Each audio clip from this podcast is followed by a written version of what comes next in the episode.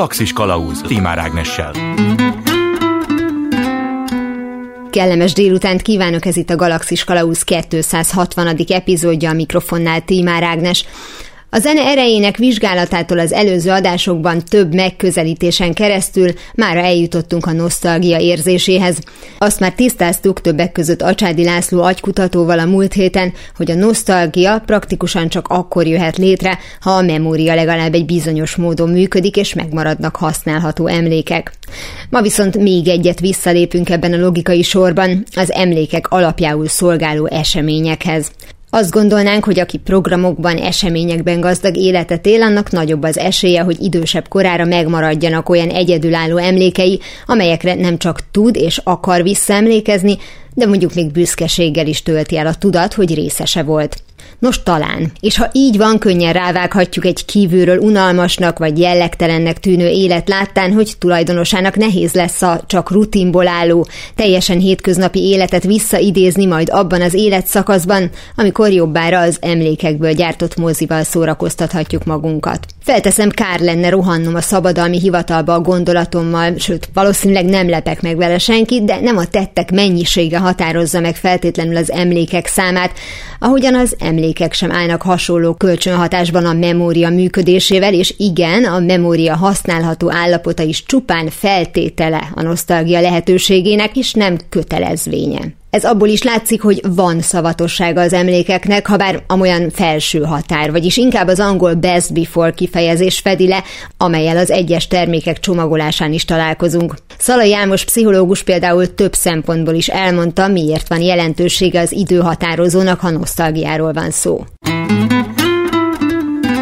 Első megálló Korábban említetted, hogy azért különbség van nosztalgia, meg pusztán emlékezés között, akkor a pozitív és negatív értelem miatt tetted ezt, de én most az időhatározó jellege miatt kérdezem, hogy van esetleg egy olyan határvonal, hogy mi az, aminél régebbinek kell lennie annak az emléknek, hogyha minden esetben most ugye pozitívról beszélünk, ami nosztalgia, és aminél frissebb, ennél a határvonalnál frissebb, akkor az csak visszaemlékszem rá, vagy ez szubjektív objektív. Itt kizárólag az érzelmi töltet, ami megkülönbözteti a kettőt egymástól.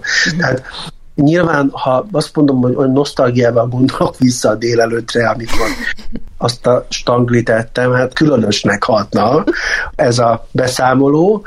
Ez mondjuk szerintem nincs sehova leírva, de én mondjuk azt mondanám, hogy ha valaki egy hónappal ezelőtti időszak után nosztalgiázik, teljesen belefér. Mondjuk hideg ősz van, és arra emlékszik vissza, hogy július végén milyen volt egy fesztiválon lenni, ez tök rendben van. Van egy minimum korhatár, az a korhatár talán, amikor már igazán markáns érzelmi tölteteket kap egy élettörténeti részlet, amikor azt már tudja az illető, hogy én ki vagyok itt és most, mi a jelentősége annak, amiben éppen vagyok. Ha nagyon korai időszakra megyünk vissza, három év, négy év, ott azért még elég sporadikus ez a képessége az embernek, de olyan kisgyerekkortól már akadnak nosztalgikus képek. A tapasztalatom az, hogy nosztalgiával egy-egy képbe vonódik a kamaszkor előtti időkről, de úgy igazán a kamaszkorból maradnak meg nosztalgikus képek döntően, és aztán később a 40-es évei felé járók 50-es évek felé járók pedig a 20-as éveikből nosztalgiáznak inkább.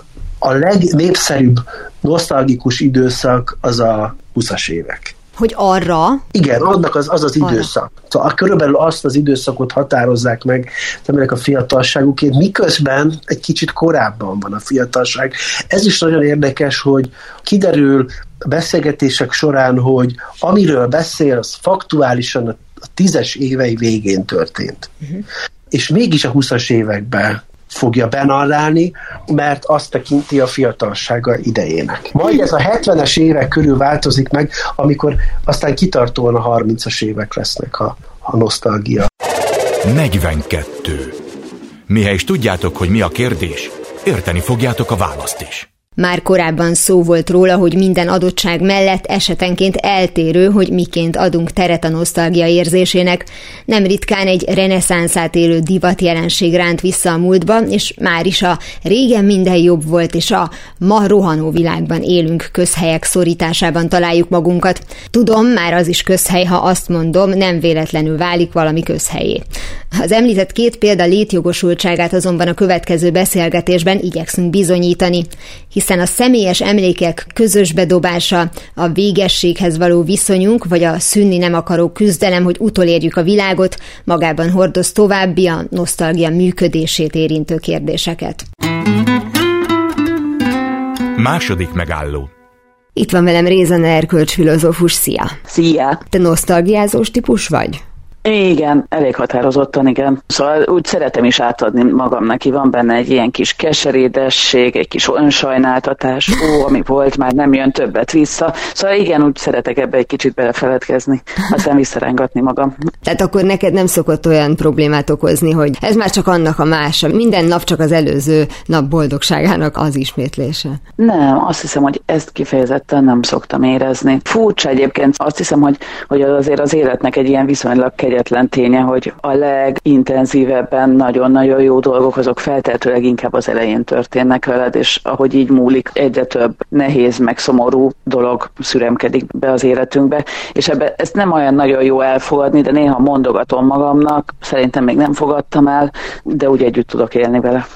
Volt egy posztod a Facebookon, és tulajdonképpen ezért is akartam veled erről beszélgetni. Biztos, hogy sokan belefutottak abba a, hát a videóba is, meg aztán volt erről egy összeállítás is a, a YouTube-on, hogy nem tudom, 12-3 éves kisrácot mutatnak, aki lényegében legyőzte a Tetriszt. Őszintén szóval engem maga a tény, hogy még van Tetris, és valaki ezzel játszik, engem már ez meglepett, de oké, akkor ezek szerint van. Azt hiszem, most éppen retro ja. van. Ja, ja, Úgy ja. néztem. És csak onnan sejtem, hogy már a gyerekeim is tudják, hogy mi ez a Tetris, és nem tőlem, úgyhogy valami marketing tevékenység folyhat a háttérben. és az milyen vicces, amikor így visszajön a gyerek meg a kamaszkorunk, és közlik velünk igen. a tizenévesek, hogy van egy ilyen, és azt mondott, hogy igen, tudom, 22 éve is volt egy ugyanilyen, tehát van ebben valami fájdalmas. Igen. igen, de az a helyzet, hogy végre egy játék, amiben jobb vagyok náluk, mert nekik még nem volt annyi lehetőségük gyakorolni, mint nekem annó a Gameboyomon. igen, és hogyha következetes szülőként meghatározott, hogy egy nap csak fél órát játszhatnak, akkor sokáig tarthatod ezt a Pontosan. Állapotot. Így van, így van. Hála a jó Istennek ott a 90-es évek első felében, meg ezek nem voltak ilyen szigorúak, ezek a mindenféle diktumok arra vonatkozóan, hogy a gyerekeknek hogyan kell élniük, úgyhogy az én gémbolyom az nem nagyon hagyta el a kezemet egy pár, pár hónapon keresztül. De nem tudtad legyőzni, nem volt olyan játék, amiben így azt mondtad, hogy elértem az utolsó. Nem. És egyébként olyan vicces, hogy amikor én játszottam ezekkel a játékokkal, akkor értelemszerűen legfeljebb azokhoz az emberekhez tudtam mérni magam, akiket ismerek. Tehát, hogy nem volt internet, mm. fogalmam sem volt, hogy mások milyen rekordokat döntenek, és meg voltam róla győződve, hogy hogy én valami elképesztően jól tetrizezem.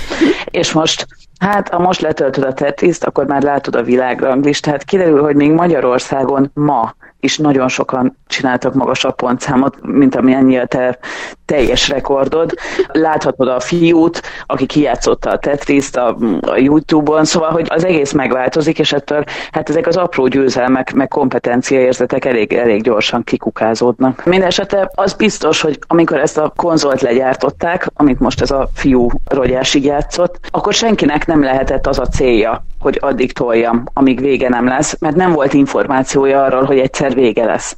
Tehát, hogy érted, tehát, hogy eleve nem adhatott magának egy 13 éves ilyen feladatot. Tehát, hogy ez a kihívás nem születhetett meg a fejében, mert nem rendelkezett ezzel a tudással. Szóval, hogy tök érdekes, hogy ezek a challenge amikben benne vannak, mennyire kötődnek ez a megváltozott információs környezethez lényegében. A posztodban ennek kapcsán, vagy ennek analógiájaként gondoltál arra, hogy valójában nincs időnk, vagy valahogy egészen átalakult a, az időérzékelésünk, az időfelhasználásunk, éppen az egyetemista korodat hozott fel példaként, hogy azt egy szabadságnak élted meg, és hogy a mostani egyetemistáknál pedig fura módon ugyanazt tapasztalod, amit mondjuk a mi mostani generációnknál, hogy, hogy rohannak az egyik dologból a másikba, hogy próbálják magukat folyton utolérni, mindig azt érzik, hogy le vannak maradva, ahogy ez lassan minden generációra igaz. tehát tényleg szinte kortól független, és ennek kapcsán én rögtön belegondoltam a saját egyetemista koromba, és ugyanezt gondoltam, pedig dolgoztam mellette, pedig lógtunk az óráról, hogy moziba menjünk, pedig volt társas élet, és mégis arra gondolok, hogy ott nem volt az, hogy úristen, most éppen lemaradok valamiről. Tehát ez a lemaradok valamiről, a FOMO akár mondjuk, ez ugye egy teljesen ismeretlen vagy érthetetlen dolog volt, mert hogy együtt haladtunk a világgal. Szerinted ez az érzés, amit te itt leírtál, ez valóban egy ilyen kollektív dolognak mondható, ahogy most én is mondtam, hogy független mindentől, vagy akár mondjuk a mi generációnkra igaz, mert olyan digitális bevándorlóknak tartanak minket, és úgy látszik, hogy nem tudjuk mégse fölvenni a tempót. Tehát te mire jutottál ebben? Valójában ez az egész kérdés, hogy gyorsul-e az életünk. Én azt gondolom, hogy ezt a kérdést valahogy biztos, hogy meg lehet válaszolni, vagy legalábbis részleges válaszokat lehet adni, és az biztos, hogy valami társadalom tudós dolga lenne. Ez a beszélgetésünk most egy Facebook posztból indult ki, és nagyjából ennyi is a tudományos hitelesség, ezt tényleg csak magam védelmében mondom ki, de hogy, a, hát, hogy mennyi Amennyiben kollektív tapasztalat, ha rákeresel, hogy gyorsuló világunk, akkor nagyon-nagyon sok cikket fogsz találni, ahol emberek úgy érzik, hogy gyorsul a világunk. Vannak, akik erről írnak mindenféle könyveket is, és keresik az okokat, hogy miért történik. Hogy ez mennyiben kollektív, ugye az a nagyon nehéz, hogy valójában a diákjaimat majd akkor kéne megkérdezni, hogy milyenek voltak az ő egyetemista éveik, amikor annyi idősek lesznek, mint én, mert hogy valójában nyilván az én emlékeim is torzítanak, majd az ővék is torzít valahogy. Szóval, hogy érted, izolatosan nehéz ezeket a személyes benyomásokat úgy összepasszintani, hogy valóban valami, valami érvény érvényes tudást szerezzünk ezáltal.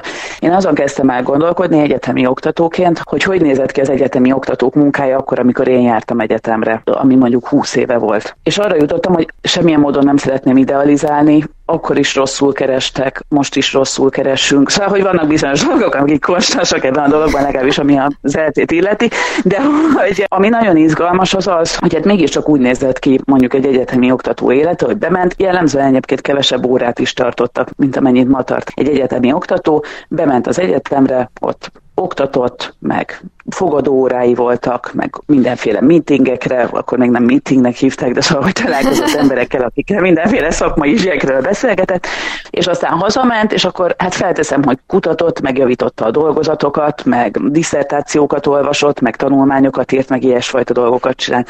De ami ugye nagyon fontos, hogy például a diákokkal való kapcsolattartás az véget ért akkor, amikor ő kilépett az egyetem kapuján. Tehát, hogy mi még nem nagyon e-maileztünk az mm. oktatóinkkal 20 éve. Már mindenkinek volt e-mail címe, de nem volt ez a dolog még különösebben elfogadott, vagy mindennapos. Fel sem merült az, hogy folyamatosan online feladatokat adjanak a diákoknak, mert ennek az egésznek nem volt infrastruktúrája.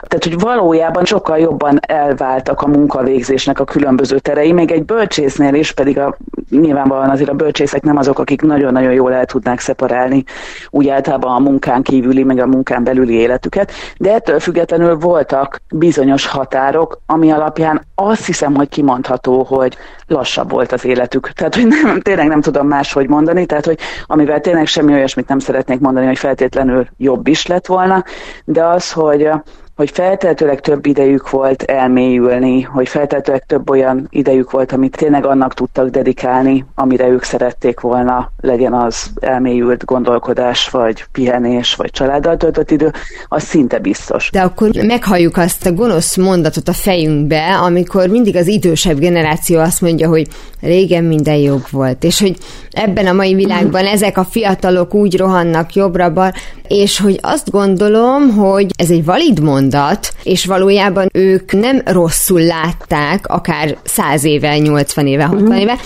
mert ténylegesen gyorsult a világ az ő tempójukhoz képest. Itt az a kérdés, hogy ez a bizonyos gyorsul a világ dolog, aminek mi vagyunk az okozói alapvetően, uh-huh. tartható-e? Tehát, hogy a TikTok nemzedék, és az a kis srác, aki le tudja győzni a Tetriszt, az ebbe született bele, ez tartja már egy természetes ritmusnak. Lehet, hogy ő már nem fogja azt érezni, vagy most sem érzi azt, hogy ő rohan maga után, hanem tudja, tudja, hogy ez az élet tempója, és hogy nem azt mondom, hogy ez az evolúció következő szintje, hogy hogyha tudod tartani a tempót, akkor életképes vagy, hogyha nem, akkor nem, de valahol mégis erről van szó, mert hogy alkalmazkodni kell a külső hatásokhoz. Ebben az a rettetesen fájdalmas, hogy azért érzek ilyenkor mindig egy kis tehetetlenséget, mert érted, a külső hatás az a hurikán, meg a, nem tudom, a kolera járvány, az külső hatás. De például az, hogy olyan irányba fejlesztjük a technológiánkat, amitől egy ilyen állandó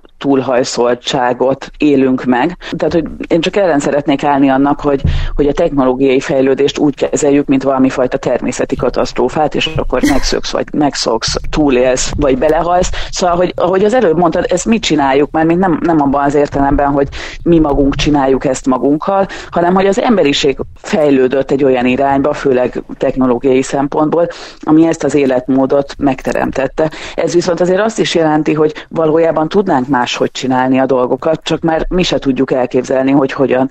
Pedig éltünk egy ennél egy számmal lassabb világban, és nyilván az a 13 éves fiú meg még kevésbé tudja elképzelni, hogy hogyan néznek ki máshogy az élet de hogy, hát, hogy pusztán az, hogy nagyon-nagyon sok mindent meg tudunk szokni, az egyáltalán nem jelenti azt, hogy, hogy ezek a dolgok feltétlenül jót tennének nekünk. És persze, ha régen minden jobb volt, az ebben a formájában hülyesség. De hogy közben meg, amikor erre hivatkozunk, akkor meg közben, mint hogyha el akarnánk lehetetleníteni minden olyan kritikát, ami arról szól, hogy elképzelhető, hogy a jelenünk összességében nem jobb, mint a az emberiség történetének egy múltbeli időpontja, mint hogyha ez elképzelhetetlen lenne. Tehát, hogy, hogy van, akiből ez a gondolat kifejezett indulatokat vált ki, hogy olyat nem lehet mondani, hogy talán összességében valamikor régen jobb volt, mint most, mert annyira ragaszkodunk a fejlődésbe vetett hitünkhöz, és bizonyos értelemben annyira ez a fejlődésbe vetett hit motivál minket, meg teszi lehetővé számunkra azt, hogy, hogy egyáltalán így józan észre életben maradjunk, hogy hogyha valaki azt mondja, hogy lehet, hogy most rosszabb, mint nem tudom, 30 évvel ezelőtt volt, amit én tényleg nem szeretnék mondani, csak azt mondom, hogy elképzelhető, hogy legalábbis egy nagyon határozott szempontból most rosszabb, mint 30 évvel ezelőtt volt. Meg kéne nézni, hogy egyáltalán mit jelent ez a gyorsulás, és hogy hogyan hat ránk. Mert hogy egyfelől mindannyian tudjuk, hogy ha az ember gyorsanak vannak mindenféle nagyon komoly előnyei, főleg az, hogy akkor ő hatékonyabb lesz. Más kérdés, hogy olyan dolgokban lesz-e hatékony, amiben neki magának jó, hogyha hatékony lesz. Azt is látjuk, hogy tényleg generációról generációra én is érzem magamon, hogy néha nagyon türelmetlen vagyok azokkal a nálam idősebbekkel, akik egyszerűen egy lassabb tempóban élik az életüket, beszélik meg az ügyeket, egyeztetnek, stb. És azt is érzem már, hogy néha rám is háklis valaki, hogy miért nem tudok ennél pörgősebb lenni. De hogy hát nyilván azt is látjuk, hogy ennek a dolognak ára van, tehát hogy azok a kitűnő fiatalok, akik képesek értelmezni egy 27 másodperces TikTok videót, azok az esetek nagyon nagy többségében nem lesznek képesek arra, hogy egy folytában végignézzenek egy két óránál hosszabb filmet, amiben nincsen robbanás minden öt percenként. A sorozattal uh-huh. meg ugye az van, hogy én döntöm el, hogy belekezdek egy újabb ilyen évbe, vagy sem. Ahogy egyébként a, a streaming oldalaknak a nagy sikere, az többek között ebben is van, hogy az ember szeretné maga beosztani azt az egyébként kevésnek megélt idejét. Az a furcsa egyébként látod, hogy mennyi ebben a, egyrészt az önáltatás, de inkább a, a becsapás. Tehát, hogy mikor néztél meg utoljára egy epizódot egy sorozatból? Ez az. Ha viszont megnézel kettőt, és nem a 27 perces, nem a szitkom hosszúság, akkor ugyanott vagy, mint egy játékfilmnél. Persze, Persze. és, őszintén, és őszintén kettőt sem nézünk meg, tehát általában abból három lesz, tehát igen, szóval. Uh-huh. Igen, igen, igen, tehát a, a kettő az alapegység, és az nagyon gyakran felcsúszhat háromra, és hogyha a harmadik egy, egy nagyon durva cliffhangerrel zárul, akkor, akkor elképzelhető, hogy egy negyedik is becsúszik, és valószínűleg ez is nagyon-nagyon megváltoztatja az időhöz való viszonyunkat, hogy mindannyiunk kezében van egy szuper számítógép, amit most már teljes tévedés valójában okostelefonnak nevezni, hiszen a legkevésbé telefonálásra használjuk, hanem hanem lényegében bármire használhatod. Tehát, hogy a kezedben van tényleg egy komplett univerzum, ha nem vagy nagyon tudatos, akkor a telefonodon ott lesz az összes munkahelyi levelezésed, egy felhőben ott lesz minden létező fájlod, potenciálisan bármihez hozzáférhet, potenciálisan bármikor dolgozhat, mármint, hogy nyilván lehet, hogy ez csak az én ilyen szellemi foglalkoztatású nyűgöm, de hogy engem rettetesen frusztrál az, hogy mindig van egy eszköz a kezemben, amivel dolgozhatnék. És hát valójában akkor nézzük meg, hogy az emberek mire használják ezt a csúcs számítógépet, és akkor ezen jöhet a mindenféle mémes poénkodás, kis cicás videókat néznek rajta, YouTube sortokat néznek rajta, illetve bambulásig pörgetik a mindenféle social feedjeiket.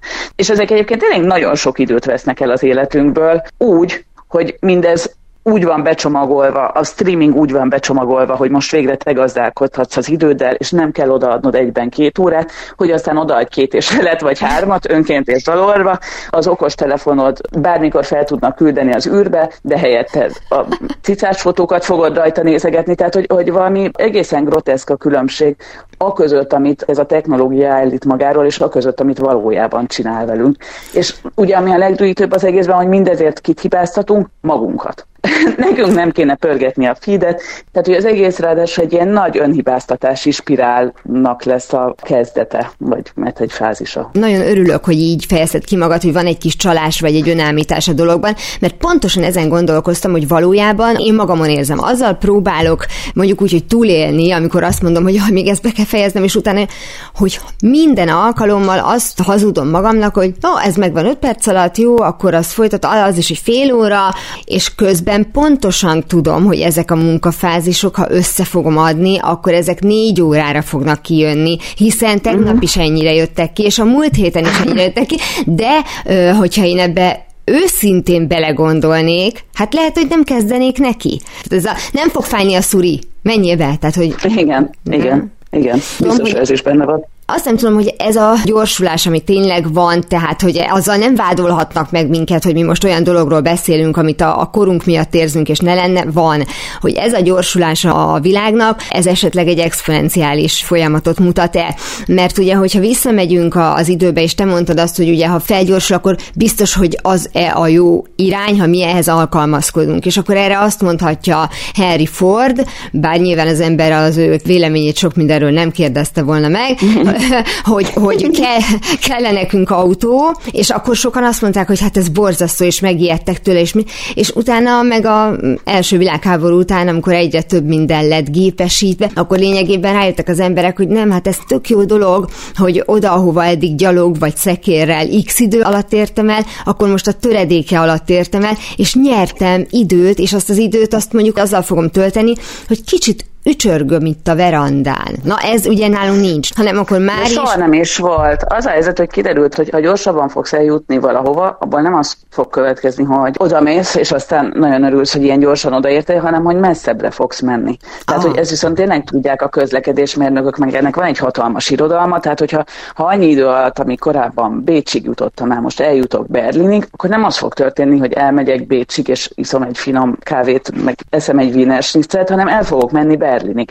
Tehát, hogy a dolognak mindig, mindig ez a logikája, tehát, hogy valójában még soha nem volt olyan, hogy, hogy a technológia által megnyert gyorsulást mi bármifajta pihenésbe, szemlélődésbe, elmélyülésbe. Ugye azért érdemes ezekről a dolgokról beszélni, mert hogy alapvetően azért mit szeretnénk? Azt szeretnénk, hogy, hogy legyenek az életünkben dolgok, amik csak úgy magukban jók és értelemteljesek, amikben egyszerűen csak úgy jó benne lenni. Na most az, hogy a, az időspórolást mi ilyen típusú önmagukban jutalmazó tevékenységekbe fordítsuk vissza, ez nagyon ritkán történt meg, én szerintem az emberiség története folyamán amikor még nem volt mondjuk ennek egy ilyen gépi megoldása, akkor az ember pontosan tudta, hogyha az egyik faluból egy másikba át akar érni, az mondjuk egy egész napos program. De emiatt ő nem volt uh-huh. frusztrált, mert ő pontosan tudta, uh-huh. hogy ez van. Tehát fel sem merült benne, hogy ezt lehetne gyorsabban, vagy máshogy. És akkor azt a napot arra szánta. De az elején biztos, hogy van haszna, csak aztán az egész életmódunk hozzáváltozik, és úgy tűnik, hogy valamiért az életmódunk az olyan, hogy, hogy mindig kitölti a rendelkezésre álló időt, és mint egy több dologgal töltenék ide. Megint csak igen, szóval, hogy érted, minden ilyen eszmefuttatásnak e- ez a rákfenéje, hogy, hogy a második kérdésnél valaki visszakérdez, hogy akkor állítsuk el Henry Fordot.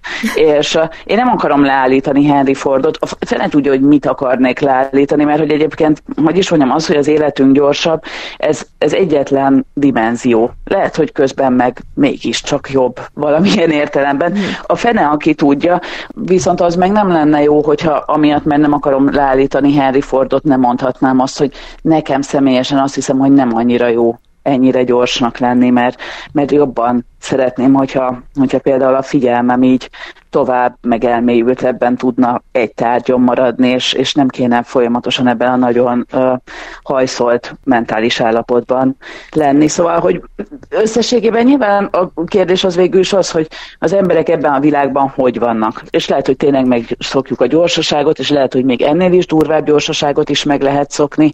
Nem tudom. Tehát, hogy ezek mind nyitott kérdések. Én tényleg nem akartam valamilyen nagy civilizációs panasszáradatba belemenni, de az, az biztos, hogy valami történik, és ez a valami, ami történik, ez egyébként hatással van a figyelmünkre, hatással van a memóriánkra, szóval, hogy valami történik a tempójával annak, ahogyan benne vagyunk a világban, aminek hát legalábbis vannak negatív következményei, és akkor tényleg ez a legfinomabb, amit mondani tudtam. Igen, és mivel az előzményeket ismerjük, és a következményeket még nem, azt is lehet, hogy mi egy ilyen átmeneti generáció vagyunk, és majd Igen. lesz ez, ez gyors, de hogy, mint hogyha azt látnám, hogy azzal a gyorsulással vagyunk hajlandóak vagy képesek együttműködni, ami igazából nagy energiabefektetést vagy nagy tudásmennyiséget nem igényel. Tehát, hogy autót megtanultunk vezetni, de tudjuk, hogy repülővel még gyorsabb, és mégis kevés ember érzi magában azt a készítést, hogy akkor magánrepülőt tanuljon megvezetni, hanem ezek a gyorsulások, amiket látunk, az olyan, mint a tetrises gyerek, hogy amit félkézzel el tudok intézni. A tény maga, hogy bankolj neten. Ez ezek tényleg felgyorsulnak. Ezeknek látjuk, hogy uh-huh. van értelme, mert annyira jó, hogy nem kell az ügyfélszolgálaton átsorognom fél napig, hanem megnyomok egy gombot a telefonomon. És ezekre azt mondjuk, hogy na jó, de hát ez akkor mégiscsak hasznos, csak a kérdés az, hogy a, az ezzel nyert időt ugye mire fogom használni. Bizonyos dolgok tényleg sokkal gyorsabbak lettek, és rettenetesen örülünk nekik, mint például, hogy nem kell minden átutaláshoz befáradni a bankba, mert egyébként azt is tegyük hozzá, hogy mióta nem kell minden átutaláshoz befáradni a bankba, sokszor annyi átutalást mást intézünk, mint korábban. Tehát, hogy akkor valahogyan máshogy oldottuk meg ezeket a dolgokat. Tehát, hogy ha most belegondolok, hogy nekem hányszor kéne bemennem a bankba, amikor egy ilyen eseti megbízást feladok, akkor ott tölteném a fél életemet, és nyilvánvalóan nem, nem volt egyáltalán. Tehát, hogy megint csak mindig arról van szó, hogy ezek a változások aztán megváltoztatják az életformánkat. És ugyan a dolog gyorsabb lesz, de akkor meg majd többet csinálsz belőle, meg mm-hmm. messzebbre mész vele. Tehát, hogy mindig van egy ilyen, egy ilyen kiegyensúlyozási folyamat ebben az egész történetben. Én most például a nyári nyaralásunkat próbálom leszervezni, ez is elég abszurd, szerintem ezt nem hiszem, hogy bárki januárban akarta volna intézni egy, ennél egy boldogabb korban, de hogy érted, elvileg minden ott van egy karnyújtásnyira. Felmegyek az első honlapra, kiválasztom az első megfelelő helyet, fizetek és túl vagyok rajta. Ehhez képest most már napok óta, vagy hetek óta ülök ezen az egész problémán, mert hogy annyira bonyolult lett az, hogy az tényleg olyan, nem olyan, mindent leírnak, nem írnak le mindent, tényleg ott van, vagy egy utcával feljebb, megnézem a térképet, ez már a vasút alatt van, vagy a vasút fölött, stb. stb. És hogy végül is ezek a dolgok egyébként zabálják az idődet, és a lehető legértelmetlenebb módon zabálják az idődet, úgy zabálják az idődet, hogy kilátástalanul görgetsz lefelé, és megint jönnek a szokásos körök, a, nem figyeltem eléggé, nem iratkoztam fel a megfelelő értesítésekre, már elkeltek az olcsó jegyek, csak az én hibám, hogy emiatt 60 ezer forinttal többet fogok fizetni. A többi, a nem januárban kellett volna elkezdem a júliusi nyaralás szervezését, hanem már előző novemberben, és akkor minden egészen máshogy néz neki. És akkor megint csak nem azt akarom mondani, hogy régen minden jobb volt, de régen valószínűleg az történt volna, hogy keresek valamilyen utazási ügynököt, aki felajánl nekem X helyet, én abból kiválasztok egyet, és aztán az egy az vagy jó, vagy nem jó. Ha nem jó, akkor sokat morgolódtunk volna nyaralás közben. De az biztos, hogy, hogy rettenetesen sok ilyen digitális holt időben vagyunk benne, ahol, ahol valamilyen módon nekünk kell megszerveznünk az életünket, nekünk kell felelősséget vállalni a hibákért, amiket esetleg elkövetünk. Elvileg minden információ rendelkezésünkre, de valójában mégsem érezzük nagyon sokszor azt, hogy, hogy most akkor tuti, hogy, hogy jó döntést hoztunk.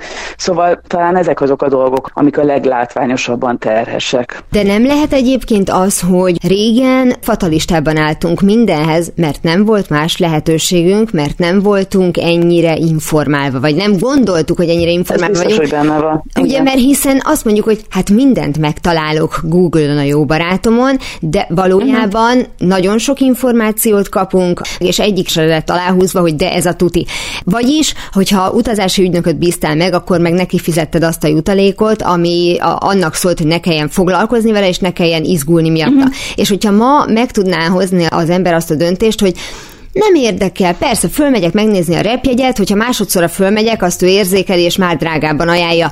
Hogyha Igen. ezeket a dolgokat el tudnánk engedni, és ezt a nyugalom adójának tudjuk be, akkor valószínűleg ugyanott lennénk időben, mint mondjuk régen, mármint időfelhasználásban, talán uh-huh. energiafelhasználásban is, csak valamiért az ember mindent tudni akar, és azt akarja érezni, hogy ő most a legjobban döntött. Nem? Abszolút, igen. Ez nagyon fontos, amit mondasz, hogy nem elég egy elég jó döntést hozni, hanem a legjobb döntést uh-huh. kell meghozni.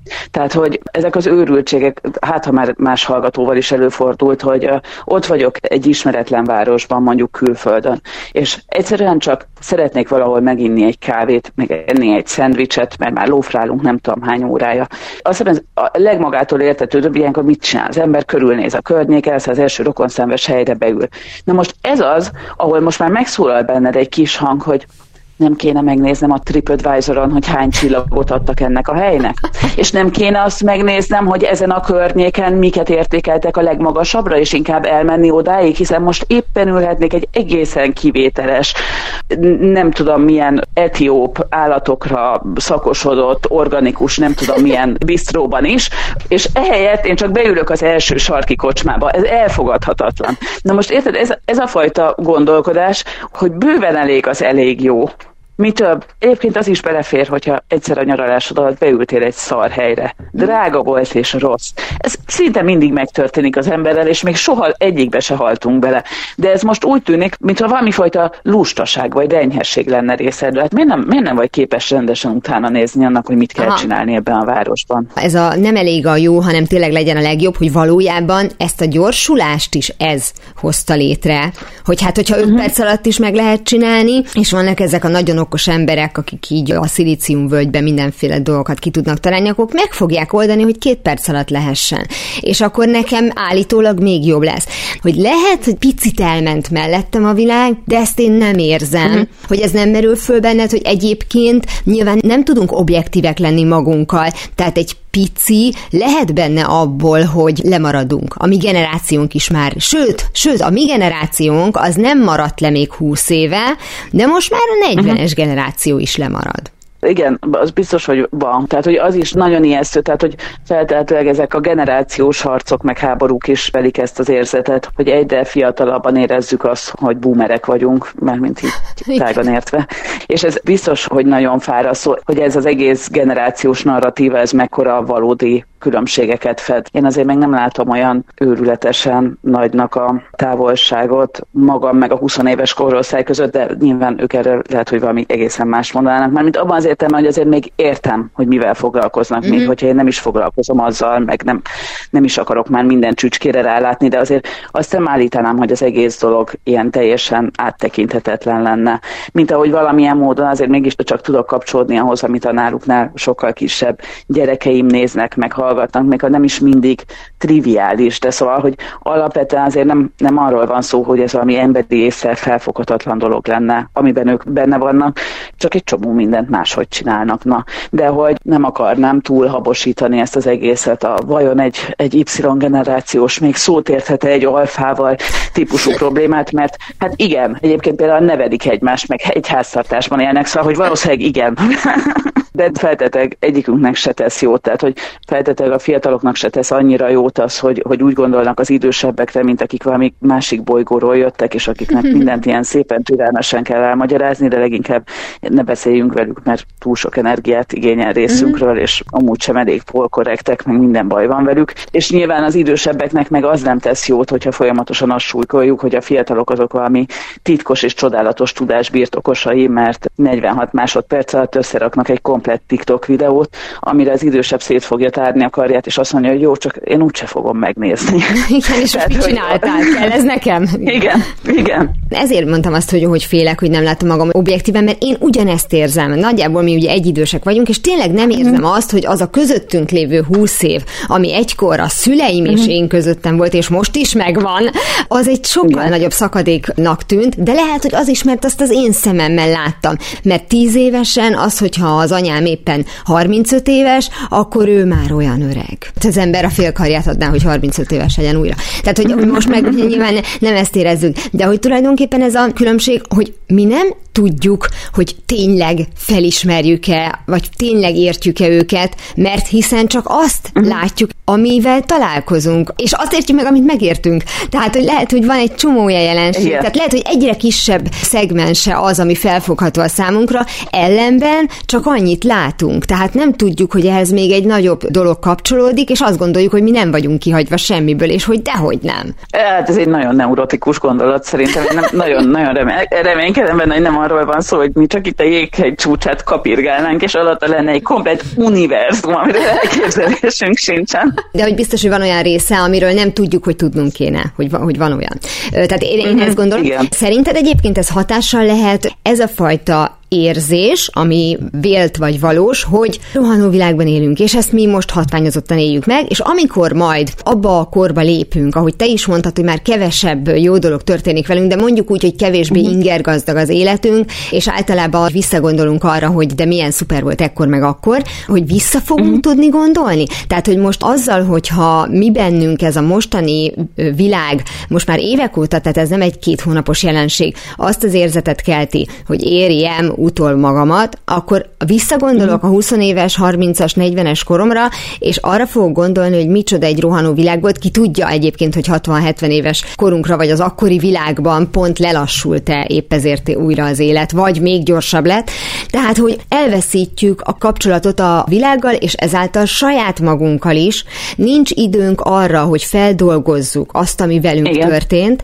Ergo később Igen. nem lesz mire visszaemlékezni, mert az, hogyha valami megtörtént velem, és aztán hagyom, hogy szaladjon, akkor meg se történt. Én ettől nagyon félek, mert hogy van ilyen tapasztalatom, de hogy tényleg itt az már főleg nem tudom, hogy kollektív dolgokról beszélünk, vagy a, az egyéni mm. furcsa izéinkről, de hogy nekem kifejezetten az az érzésem, hogy nagyon kevés dologra emlékszem jól, ami az elmúlt öt évben történt velem. Tehát, hogy néhány csúcsélmény megvan, de valóban az van, amit mondasz, hogy jönnek újabb és újabb alkalmak, ünnepségek, feladatok, munkák, események, beszélgetések, stb. stb. Mindegyikre felkészülöm, megélek, megyek tovább, de hogy valahogy nem, az egésznek nem elég hosszú se a, a felkészülési ideje, se a lecsengési ideje ahhoz, hogy így, így komolyan gyökeret tudjanak verni bennem. De elképzelhet, valaki azt állítja, hogy egyszerűen máshogy, tehát hogy az öregedő agy az már máshogy tárolja az információkat. Tehát, hogy elképzelhető, hogy ennek van valami, valami jó neurális oka, de az kétségtelen, hogy számomra ijesztő, hogy mennyi mindent nem tudok felidézni mondjuk az az elmúlt öt évemből. Tehát, hogy, és tényleg nem tudom felidézni, tehát, hogy jönnek emberek, se a nevükre nem emlékszem, se az arcukra, mondják, hogy volt ez az esemény, akkor nagy nehezen eszembe jut, nem gondoltam rá évek óta, tehát, hogy úgy esett ki a fejemből, mint hogyha soha meg se történt mm. volna. Szóval, hogy nekem ez egy picit ijesztő, és visszagondolva, én már most is úgy gondolok erre az időszakra, hogy, hogy tébolyítóan gyors, és szerintem visszatekintve még inkább úgy fogom gondolni, hogy, hogy tébolyítóan gyors volt. Legalábbis nekem ez a nagyon erős tippem. Pont ezt mondta korábbi adásban egy agykutató Acsádi László, akivel erről beszélgettem, hogy az agynak egy része azzal foglalkozik, hogy a nagyon fontos, egyszeri dolgokat őrizze meg. És ő példának Aha. olyanokat hozott föl, hogy a gyerekeim születése, az esküvő, Igen. a diplomaosztom, és most leszámítva a gyerekeim születése példát, az tényleg egy megismételhetetlen dolog, mert hogyha 16 uh-huh. gyerekem születik, akkor is mindegyik egy egyszerű dolog, de, de a diplomaosztó a házasság az már nem, hiszen ugye az egész világ azt közli velem, hogy egy haladjak, ha kell, akkor legyen 20 uh-huh. diplomám, mert attól valamiért még többet fogok érni, és az, az esküvőről meg pláne ne beszéljünk, amikor már egy az egyben arra vagyunk beállva, hogy el is fogadtuk, hogy sírig tartó szerelem nincsen, és azt mondjuk boldogan egyébként x év után a hatodik mozaik családba kapcsolódva, hogy de az egy szép tíz év volt. és közben meg tényleg lehet, hogy ez a része, ez lehet, hogy működik, tehát nem feltétlenül kell ezt egy kupacba venni, de hogy ezáltal az agyunk azt fogja mondani, hogy ja Istenem, most ezt az emléket, ezt hova tegyem? Ez most neked fontos volt ez a házasság? Igen. ez a tíz év. De szerintem egyébként valószínűleg a fontos, az lehet, hogy egyszerűen például a rákészülésben mérhető. Tehát, hogy feltehetőleg ezért emlékszünk a legtöbben többé-kevésbé a szalagavatónkra, minél kevés elcseszettebb műfaj van. Ugye? És én Ugye? biztos, hogy nem raknám bele életem első száz, de talán 500 legfontosabb eseményébe sem, de mivel annyi ideig készültünk rá, annyit beszéltünk róla, annyit gyakoroltunk, akkora pörgés volt, ezért az agyad egyszerűen megőrzi, mert hogy te magad nagyon rá voltál hangolódva, és talán ugye ez a helyzet az esküvővel, hát a, a végkifejlet az, az majd olyan lesz, amilyen, de ettől függetlenül egyszerűen attól, hogy, hogy egy eseménynek a, a jövőbeni terve sokáig ott lebeg a szemed előtt, hogy elképzeled, fantáziálsz róla, tervezget, szervezel, stb. Az valószínűleg hozzájárul ahhoz, hogy, hogy utána sokáig maradjon benned.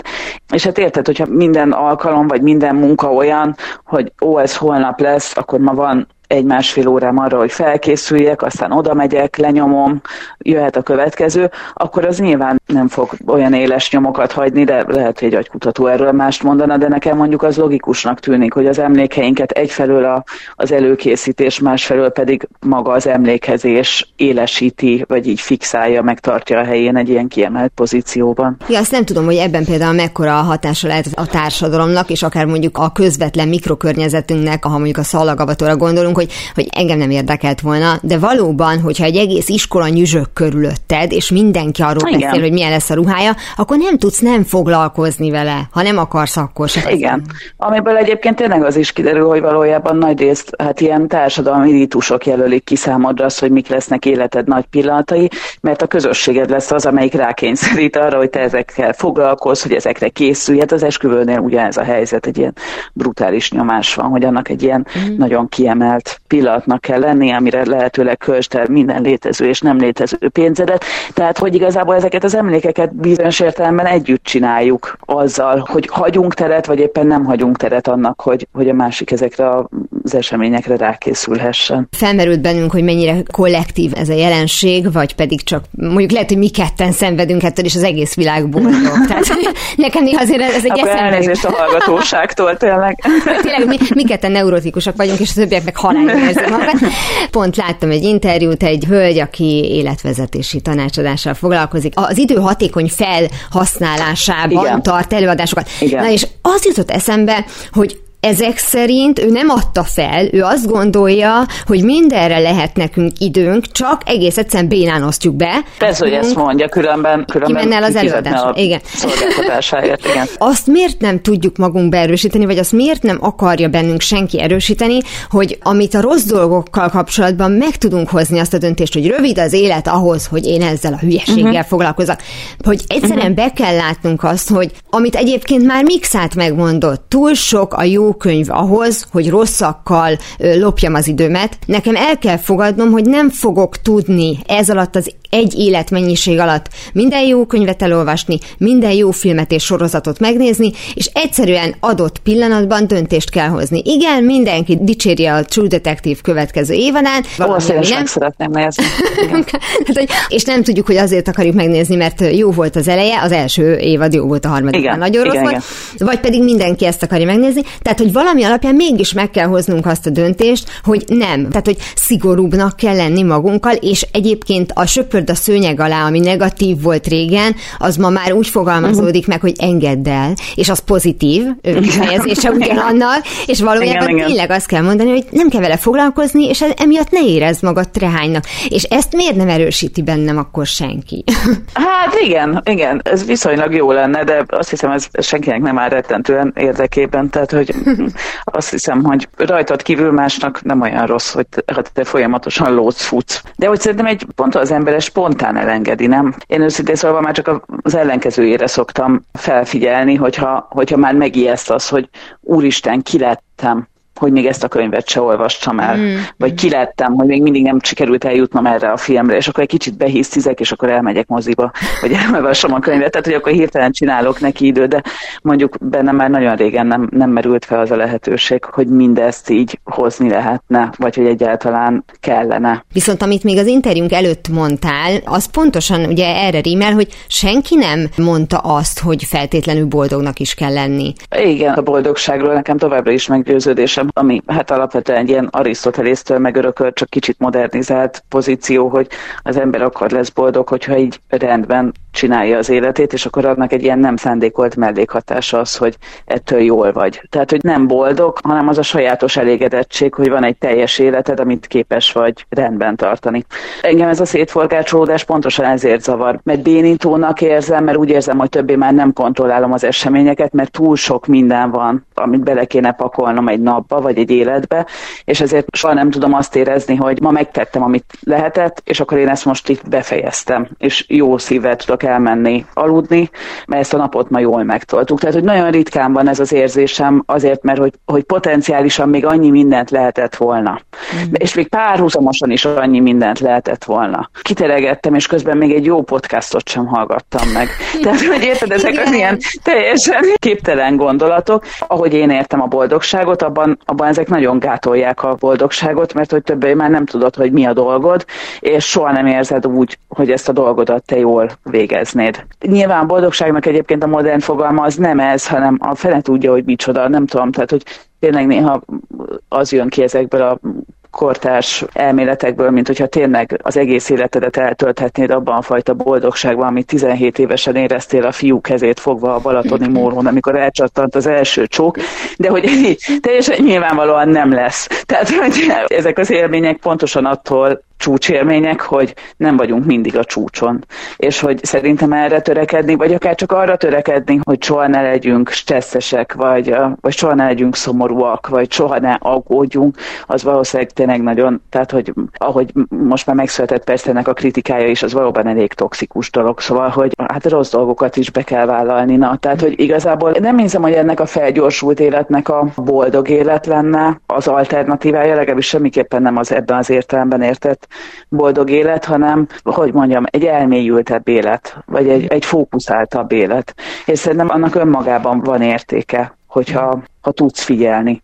Ha tudsz figyelni a könyvre, amit olvasol, a filmre, amit nézel, a gyerekedre, amikor beszél hozzád, a gondolatra, amit éppen megformálsz a munkát közben. Tehát, hogy a figyelem az nagyon fontos, és most nagyon sokan küzdenek a figyelmünkért, és nagyon nehéz a figyelmünket ott tartani, ahol, ahol valóban valami értékes dologra lelhetnénk általa. De ha meg úgy veszük, az a 13 éves srác nekem olyan boldognak tűnt, aki legyőzte a Tetriszt. Igen, igen, szóval igen, igen. Lehet, nagyon, azt hiszem, hogy ezért is olyan jó nézni azt a videót, tehát hogy az teljes, teljes eufória. Lehet, hogy ő ezt a gyorsaságot fogja megszokni, majd próbáljuk tartani a ritmust, vagy kiszállunk. Úgy legyen.